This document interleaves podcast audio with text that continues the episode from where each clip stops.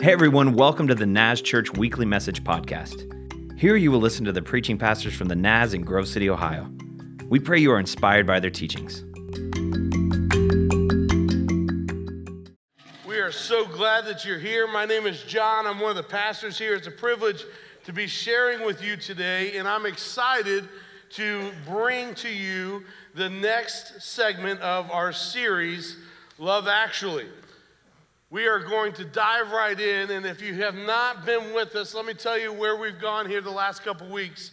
In week one, Pastor David had a lot of single men frantically taking notes, learning the five love languages.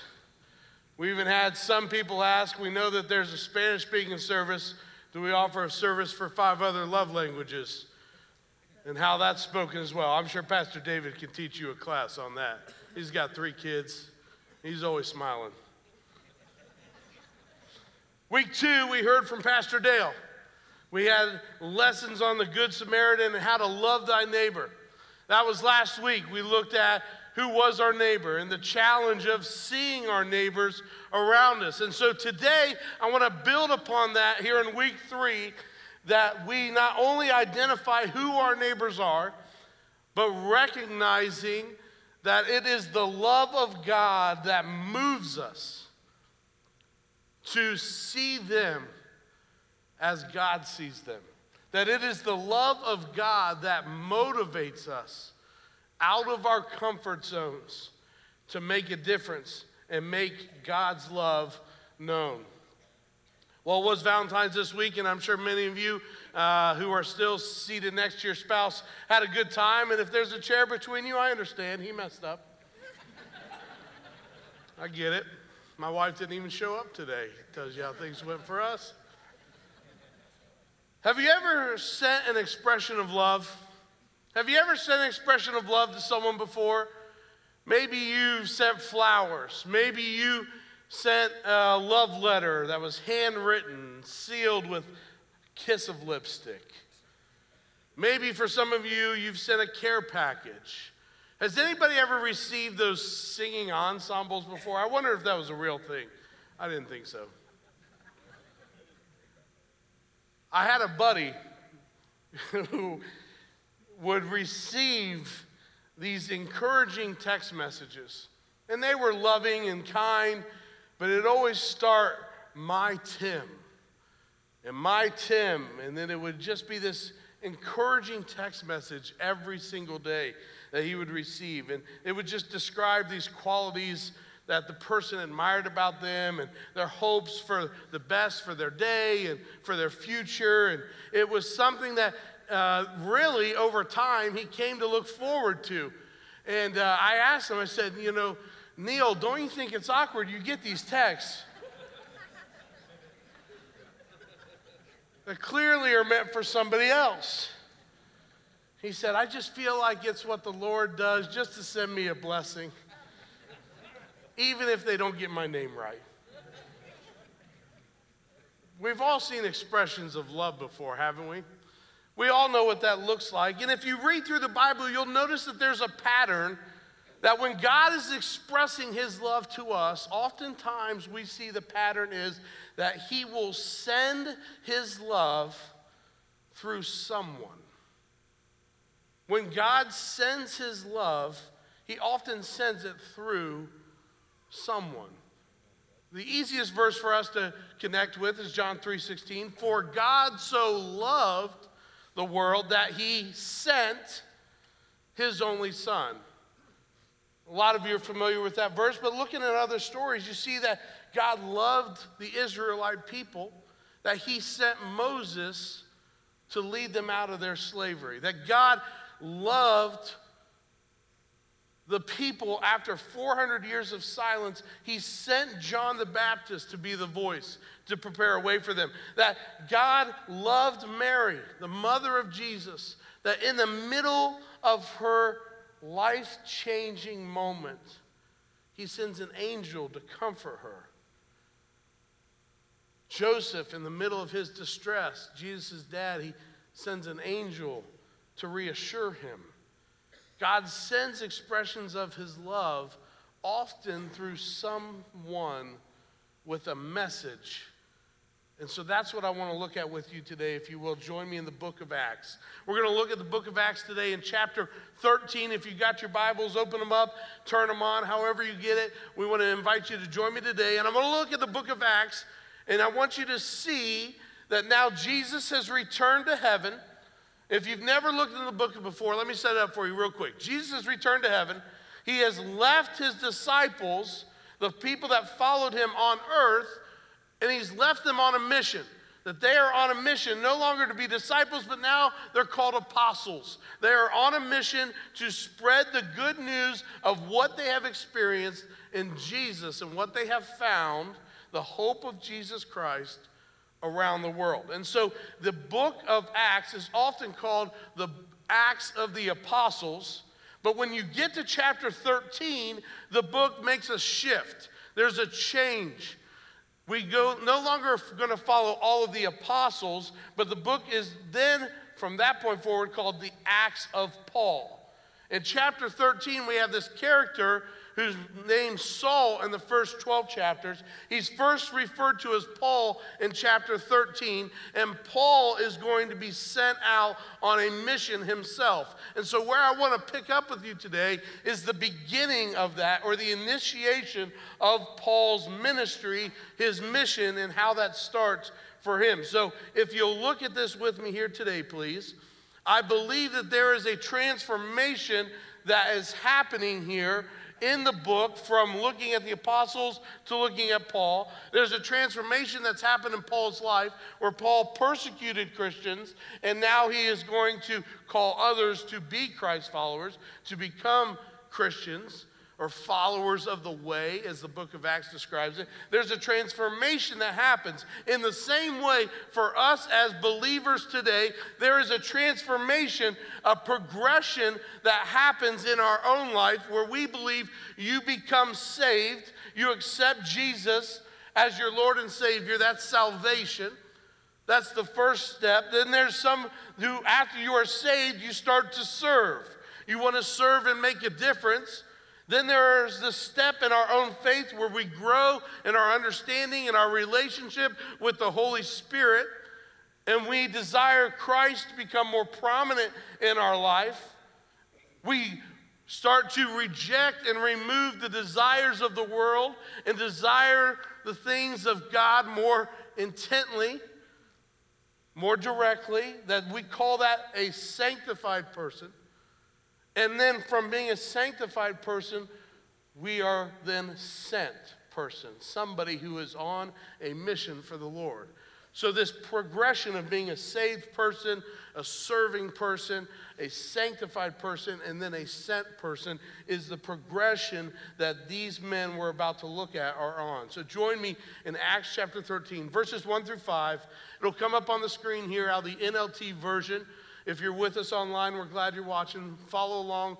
Let's uh, follow as I read this here today. It says, Among the prophets and teachers of the church at Antioch of Syria were Barnabas, Simeon, called the black man, Lucius from Cyrene, Manaen, the childhood companion of King Herod Antipas, and Saul. One day, as these men were worshiping the Lord and fasting, the Holy Spirit said, Appoint Barnabas and Saul for the special work to which I have called them. So, after more fasting and prayer, the men laid their hands on them and sent them on their way. So, Barnabas and Saul were sent out by the Holy Spirit. They went down to the seaport of Seleucia and then sailed for the island of Cyprus. There in the town of Salamis, they went to the Jewish synagogues and preached the word of God. John Mark went with them as their assistant.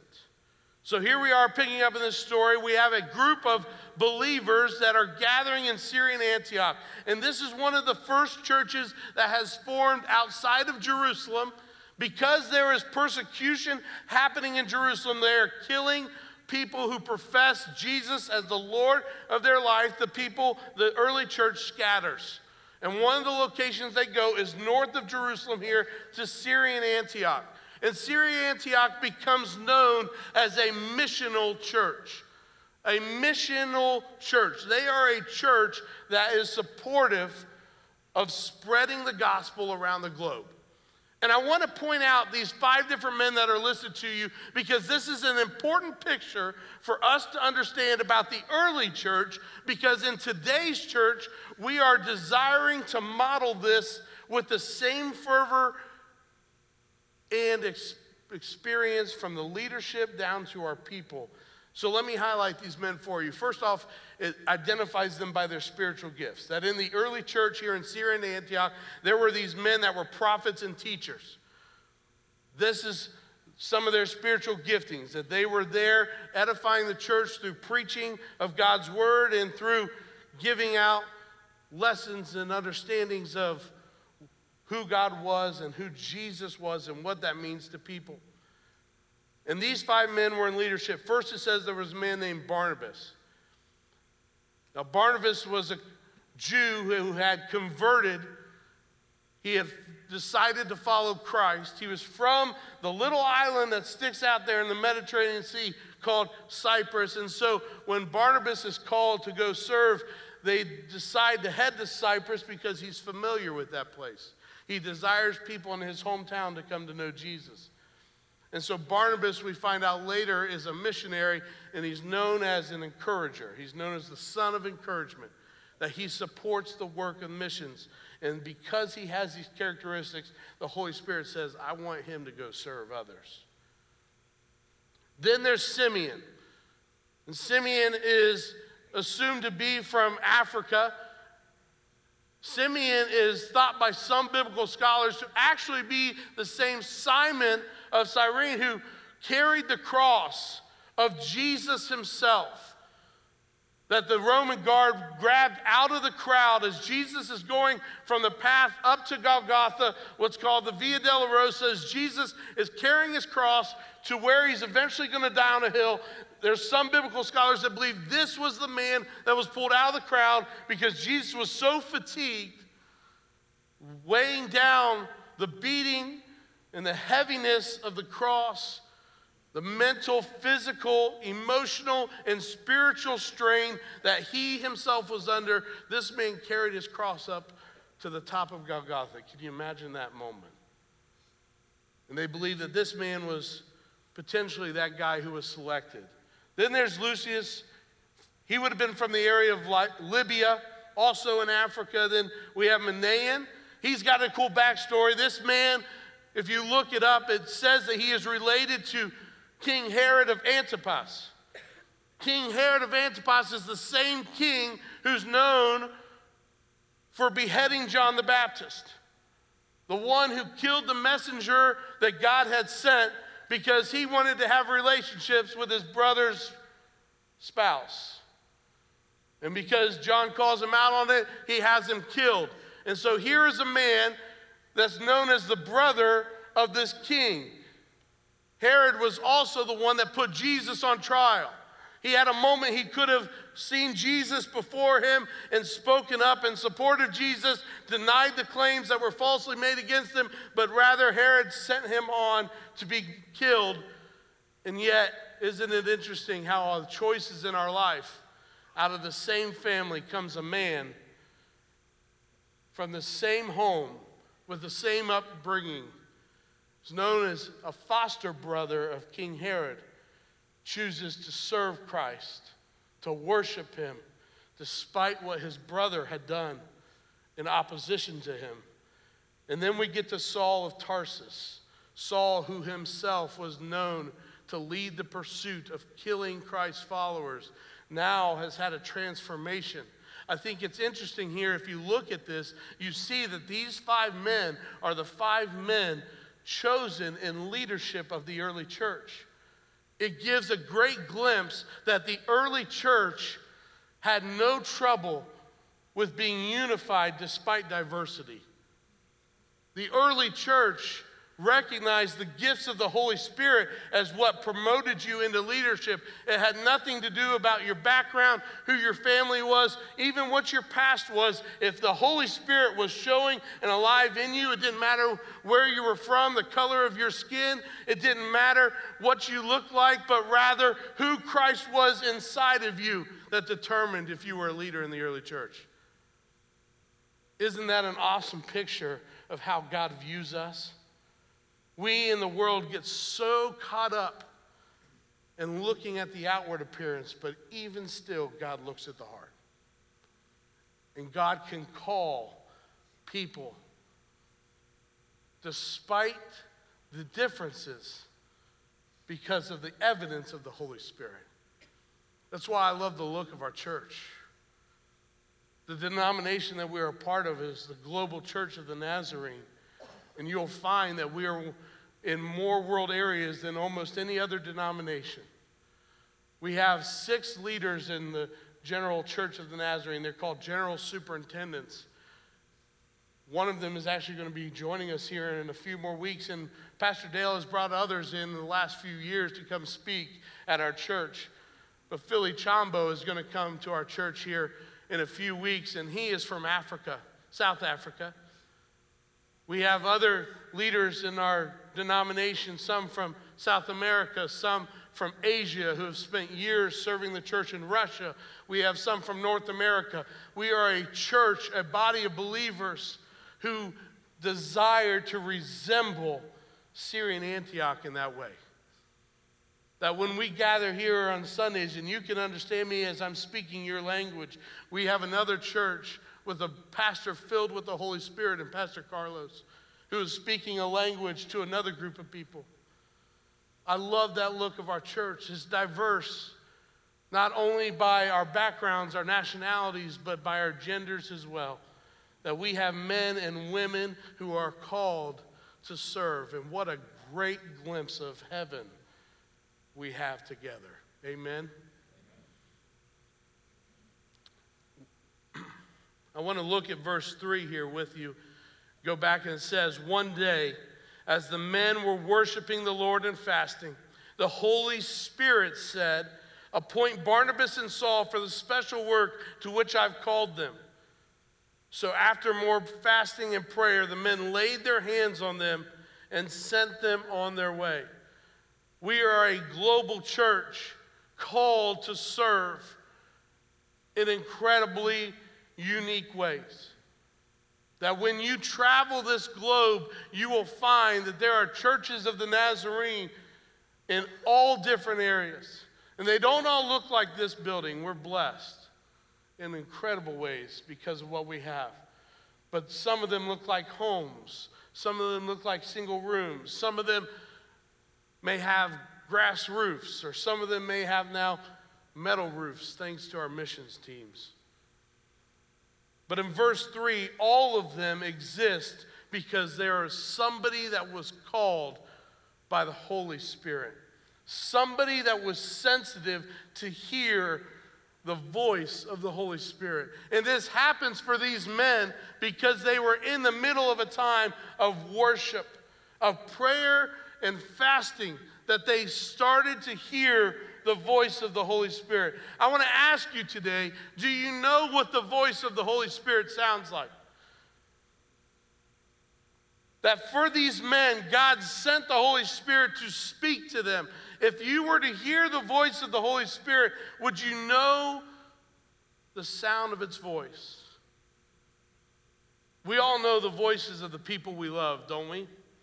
We all know the voice of somebody when they say, I love you. Whether it's your spouse or even a parent, you remember their voice. I remember my mom used to have on her phone a voice message just saved for months and months after her parent had passed away, just to hear the voice of her loved one, right? We all know the voice of those that love us. And we hold on to that. We can identify that. John 10, 27 through 28 says that Jesus describing his followers that they'll know his voice. He says, My sheep know my voice. They listen to what I say and they follow me. For some of us today, we have not experienced enough or spent enough time in God's Word to understand God's language. These men knew the voice of the Holy Spirit because they had spent time with the Holy Spirit in worship, in fasting, in fasting and prayer, not just speaking out their requests, but listening and spending time in silence and digging in to a time of surrendering, submission to then hear what it is the Lord had for them that the same Holy Spirit that, that was speaking to them was speaking to the group. Do you know that we can still hear the voice of the Holy Spirit today? That He is still actively speaking, still calling, still putting people on mission. That He is still speaking clearly. And I think it's interesting in the early church here that when the Holy Spirit calls, we find in this section the author Luke tells us that in verse 4 when the Holy Spirit calls a believer to something, he often calls them to preach.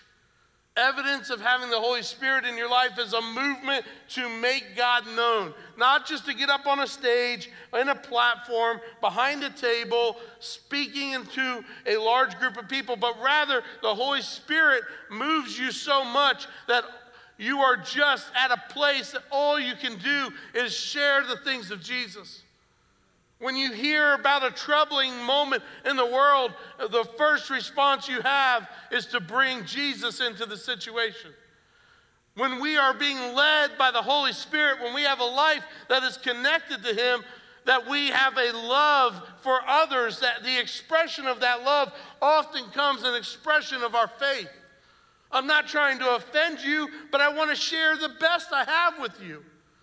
So when people come to us and they have difficulties, or when we hear even good things, a blessing of a child on the way, or a promotion, man, the Lord has given you something good. It's what comes out of us, it's an expression of love, it's a message of love because we see that the Lord works for the good of all who believe him have been called according to his purpose. The action of the Holy Spirit in our lives produces us to be led to share the word, the good news. The Holy Spirit filling these early church believers, these early church leaders, it led them to preach for some of us today, you need to grasp the three steps I'm going to share with you right now. The three steps in this story are that the Holy Spirit empowers us. When we have a relationship with Him, He empowers us. That we then faithfully speak the goodness of God, the Word of God is what comes out of us. And when we are faithful to speak on the Word of God, the Holy Spirit is then activated to bring fruit into the life of those who hear it. We call this a phrase I've heard before described as a horizontal Jesus. Have you heard that before? A horizontal Jesus. That when Jesus came onto the earth, he spent time praying and communicating with God. But then while he lived his life, he acted, he served, he taught, he spoke, he healed, he listened to those that were around him across the earth. The horizontal display of Jesus is what we do ourselves when we seek to see those around us with the eyes of Christ. When we seek to express love to those around us in the same ways that Christ loved the world. That horizontal Jesus is put on display. St. Francis of Assisi has a famous phrase, it's one of my favorite. He says, Always preach the gospel. When necessary, use words. It reminded me of my friend, one of the guys I consider to be a horizontal Jesus. Everywhere he goes, I see him reaching out and expressing love to others. I've got a picture of this guy on the screen. This guy here, I really had to search hard because, well, my friend is the horizontal Jesus. He really took on the moment where Jesus was being bitten or beaten and stripped of his clothes, and I had to find pictures with Dean with the shirt on. we spent a lot of time in mission trips and warmer places, and this is a photo of my friend Dean Hoover. Dean is a guy who has only been coming to our church for a few years now, but we met together through a shared desire to see people served in Axon Grove City. Many, many of you may recall Axon Grove City was a citywide initiative by a dozen plus churches that we motivated people to go into the community, and we sent hundreds once a year out to do different service projects. Dean showed up and he didn't even live in Grove City. He said, I want to be a part of what you're doing. I want to learn on behalf of the Bed Brigade how we can be a part of serving together. And through that, we've spent a lot of time. I just got to know Dean, and Dean was often a guy looking to serve. We started talking about other ways that we served. We served on mission trips. We'd gone to Puerto Rico, and Dean said, Hey, I've led mission trips to Puerto Rico. Said, Well, why don't you go with us? So Dean has now gone to Puerto Rico with our church multiple times. Oftentimes, if you're looking for Dean, he's in one of the more dangerous locations. This next picture I'll show you on the roof. Dean loves to climb and be in the action, but what I appreciate about Dean is he never works alone. Dean always has somebody with him a friend, a relative, whether he's showing up to church or whether he's serving. Here he's got Roberto on the roof. Roberto's a local guy from the community. He doesn't even attend the church that we're working on, but Roberto had tools. We needed some tools, and he had time. And so Dean struck up a friendship as well as some of our other guys did and they would check on him and spend time talking with him and serving alongside him. There's a photo here of some of us downtown San Juan, beautiful place, spending some time together. We had such a great time serving in Puerto Rico. I said, Dean, there's a hurricane that happened in Florida. We're going to send a team down. Dean said, I'd love to go. So Dean went with us here on this mission trip to Florida. You see him on the far side with his hat. On the absolute other side, is one of Dean's friends that he brought because he doesn't want to serve alone. There's his friend with us serving. Dean enjoyed serving so much, we planned this trip to go down. Dean then went on his own multiple other times to go serve the same place through the connection that we had made. What you may not know is, as Dean desires to be a horizontal Jesus, that this isn't just Dean's desire to take trips everywhere that Dean does this on a regular basis. And many of you may know for the last five years, this next picture will show you every single weekend, Dean has been the leader of the Bed Brigade. The Bed Brigade in Grove City, in a town that he never lived, Dean has now, through his leadership, spread it across Columbus with multiple bed brigades, starting now up in Polaris, Newark, and now across Ohio. There's one up in Marion or Mansfield. There's one up in Toledo. Through Dean's leadership and example, Bed Brigade has now grown to service people that we never could have reached just in our own time. Our church has rallied around the Bed Brigade and we've tried to knock out hundreds and hundreds of beds, as you know. Through the work of Dean and his vision, we spent time together a few years ago as a church and we purchased uh, along with some other churches, their very first delivery vehicle. And it's got the stamp of the bed brigade on the side. You may see it driving around, especially on Saturday mornings. Dean gets invited into people's home, into their most private places of their bedrooms. And he brings them not just a mattress, but everywhere Dean goes, he brings them a prayer cloth that's been prayed over. He delivers a Bible, as you know, and places it on their bed. And then he invites them to have a moment of prayer where he brings the Holy Spirit into that place.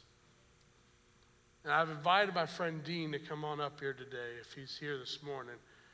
Can you welcome Dean to the stage?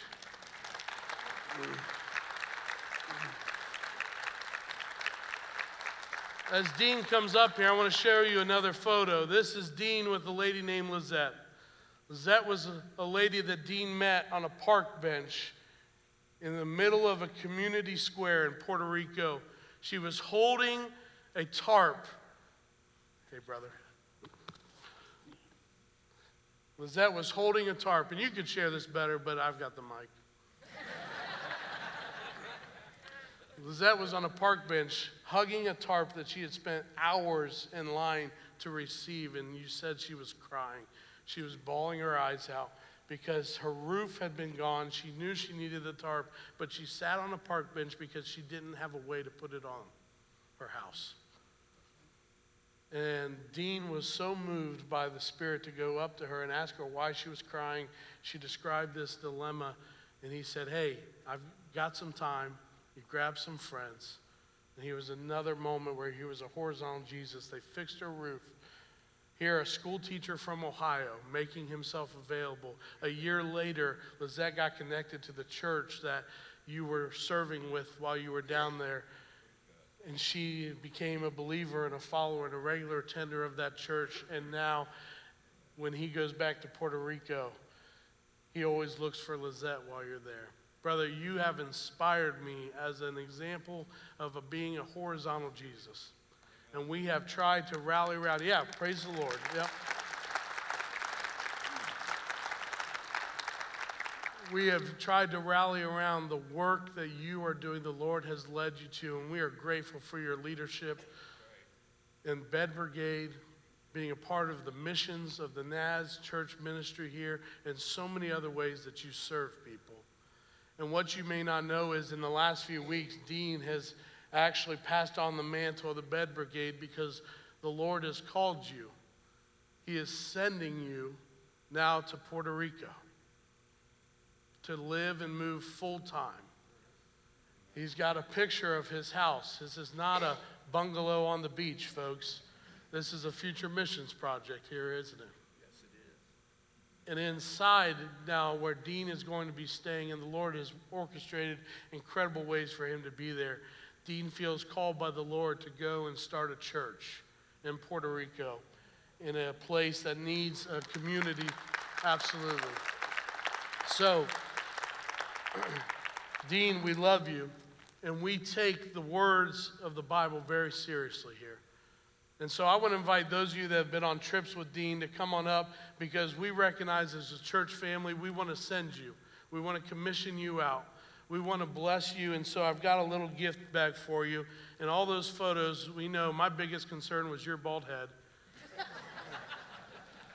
and so I've got a brand new Puerto Rico hat there for you to wear. Yep. If you've served on the mission teams, will you come on up? We want to do as Acts 13 says and lay our hands on Dean and pray over him and send him out. In fact, I'm going to invite all of you to stand and reach your arms out here as we fulfill Acts chapter 13. and Dean, what you don't know today, because I didn't share this with you yet, but I shared it with you a minute ago. Dean and I met through Acts in Grove City. And I got lunch with Dean just a few days back and said, Dean, you want to start a church? Tell me where you're at. He's starting a church in the island in a place where there's no church around. And he said, We found this building. It's an old strip mall of a place. Isn't that something you can have church in a strip mall? He said, We have a strip mall that we're looking to purchase for $140,000 and we have been able to collect $130,000. And sure enough, this week I get a call from another church from Acts in Grove City. Bill Holsterman called me this week. Said, John, I know Acts in Grove City isn't happening anymore. I'm going to step down as treasurer, but I have this money left over in this account from Acts in Grove City that we need to do something with. And I said, Well, what do you mean you have some money?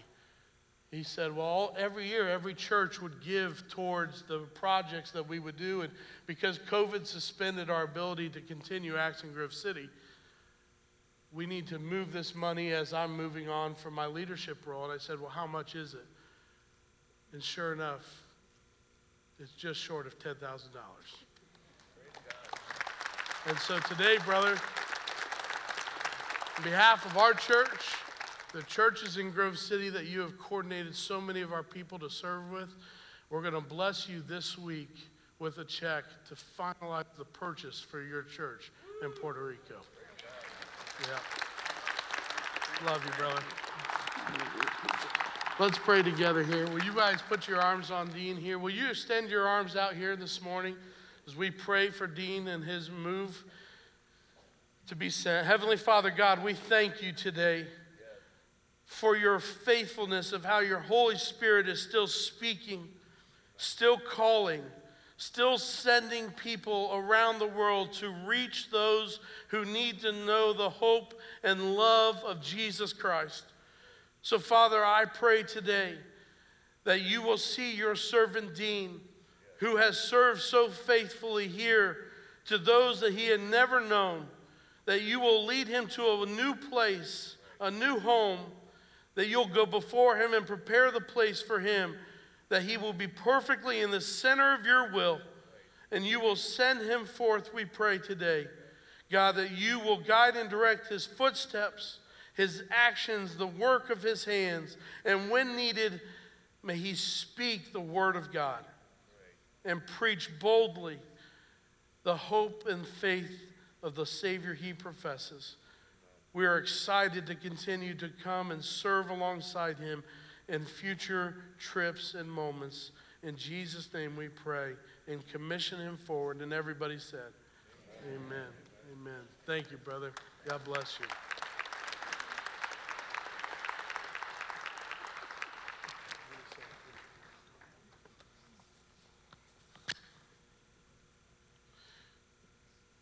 Here's the thing, church. Dean didn't just, you can be seated real quick. Dean didn't just get to this moment of feeling the Lord calling him to move overseas because he heard about an opportunity to use his average Spanish. I'll give him that. Dean made this a part of his daily life. He found ways to serve where he lived but he found the giftings of the Holy Spirit in his life and took it very seriously to be obedient to use those that the Lord was calling him to. There was a 12 year old boy that sat a few rows behind the sound system now. At 12 years old, this building in 2000 was brand new. It was remarkable. There was a 12 year old boy that sat back there that heard about a church of the Nazarene here in Grove City that was sending people to Belize. For five years, they'd taken on this initiative, and it was a church where he had seen his own dad stories of going on trips, and they were commissioning a missionary just like we had, and Ray knew, and they were sending him to a country to start 50 churches in five years. There was a boy that was in that room that in that moment the Holy Spirit had his attention and felt the call of God on his life to serve. And it was not lost on me this week as I prepared this message how my life was impacted at 12 years old because of what I saw on this stage. That despite your background, your gender, your age, that God can still call you to a life of surrender and service to Him. And maybe today there is another 12 year old boy or girl. Maybe today, watching online, there's somebody that says, I've been running from that call. Maybe today there's someone in this room who's reaching retirement and said, I've not been obedient with my life to pursue the call to serve that God has nodded and prodded me for years to do. Maybe today the story of Dean is what God has been trying to get you to see the world through His eyes, to serve, to make a difference, to reach out to those around you you would never meet, you never know. But because of your obedience, God can work in and through your life in ways you could never imagine. I want to ask you today do you hear the voice of the Holy Spirit? Maybe He's calling you to be a missionary today. Maybe for you, you need to just experience Him on a trip. We are going to go this summer, the last weekend of July and into August, there, back to Puerto Rico. We're going to have an opportunity to see Dean and we're going to serve. Maybe this is that time for you to respond. Maybe for you, you need to write that on your calendar. We're going to have a meeting Wednesday night at 6 o'clock right here in this room. If you've got interest, just show up. We'll answer some of your questions. Maybe for some of you, you need to write down our big serve day coming up. While in Grove City has shut down, the denomination, the Church of the Nazarene, is inviting all the churches to serve the weekend of April 19, 20, 21st. And so we are going to have opportunities. You can sign up with interest in the lobby for the mission trip, for the big serve day. Mark that on your calendars for that date in April. Maybe for some of you today, you say, Pastor John, I've never even been able to respond to the voice of the Holy Spirit. I need to know what that is like. I need to experience that for myself. I've come back here year after year after year and told you how the Lord has shown up through the moving of the Holy Spirit at our men's retreat.